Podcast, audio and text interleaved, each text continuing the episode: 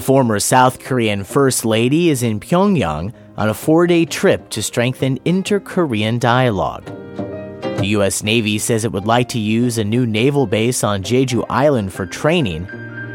And despite high prices at the store, South Korea is seeing a large rise in fruit imports. I'm Chance Dorland, and this is your Korean news update for Thursday, August 6th, brought to you by Korea FM in association with the Korea Observer.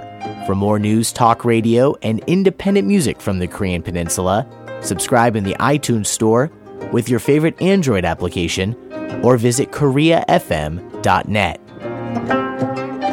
The widow of former South Korean President Kim Dae Jung is in North Korea on a four day trip to improve inter Korean dialogue and cooperation.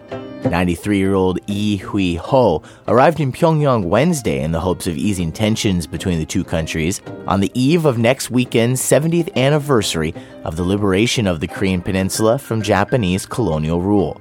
The former First Lady met briefly with Kim Jong un back in September of 2011 while visiting the country to pay tribute after the death of former North Korean leader Kim Jong il, though it is unknown at this time if the former First Lady will meet Kim again during this four day trip.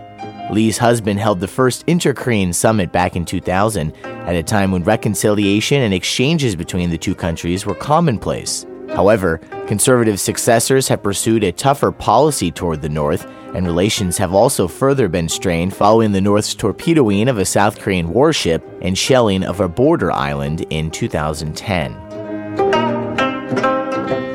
The United States Navy says it wants to use a future naval base on Jeju Island for navigation and training. Rear Admiral Lisa Franchetti made the remarks Wednesday in a group interview following a change of command ceremony for control of U.S. naval forces in Korea. The remarks highlight the willingness of U.S. armed forces to engage in naval activities in the area that is becoming more and more sensitive as China and Japan continue to expand their influence. South Korea is currently building a naval base on the southern tip of Jeju Island that is expected to be completed by the end of the year. The base will be capable of accommodating 20 combat ships and two cruise vessels. However, critics warn that the project could increase regional tension. And imported fruits are gaining popularity in South Korea. The Korea Times reports that fruit imports rose 10% from 2011 to 2014 due to a growing demand for variety by young Koreans. A change, however, that has left Korean farmers struggling to protect their own market share.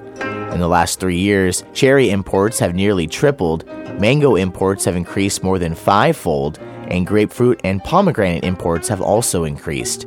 Data from the National Agricultural Cooperative Federation and Korea Rural Economic Institute shows that these and other increases in foreign fruit imports led to a 0.5 to 1% drop in price and also in demand for local produce, with imports of bananas having been particularly harmful to sales of Korean watermelons, grapes, and apples.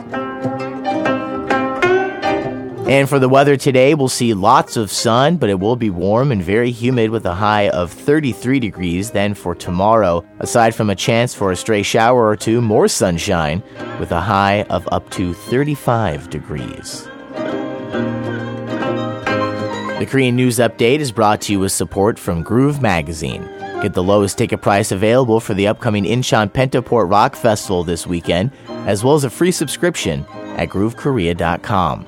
Subscribe to the Korean News Update through the iTunes Store or Android podcasting applications. And for more news, talk radio, and independent music from the Korean Peninsula, visit KoreaFM.net.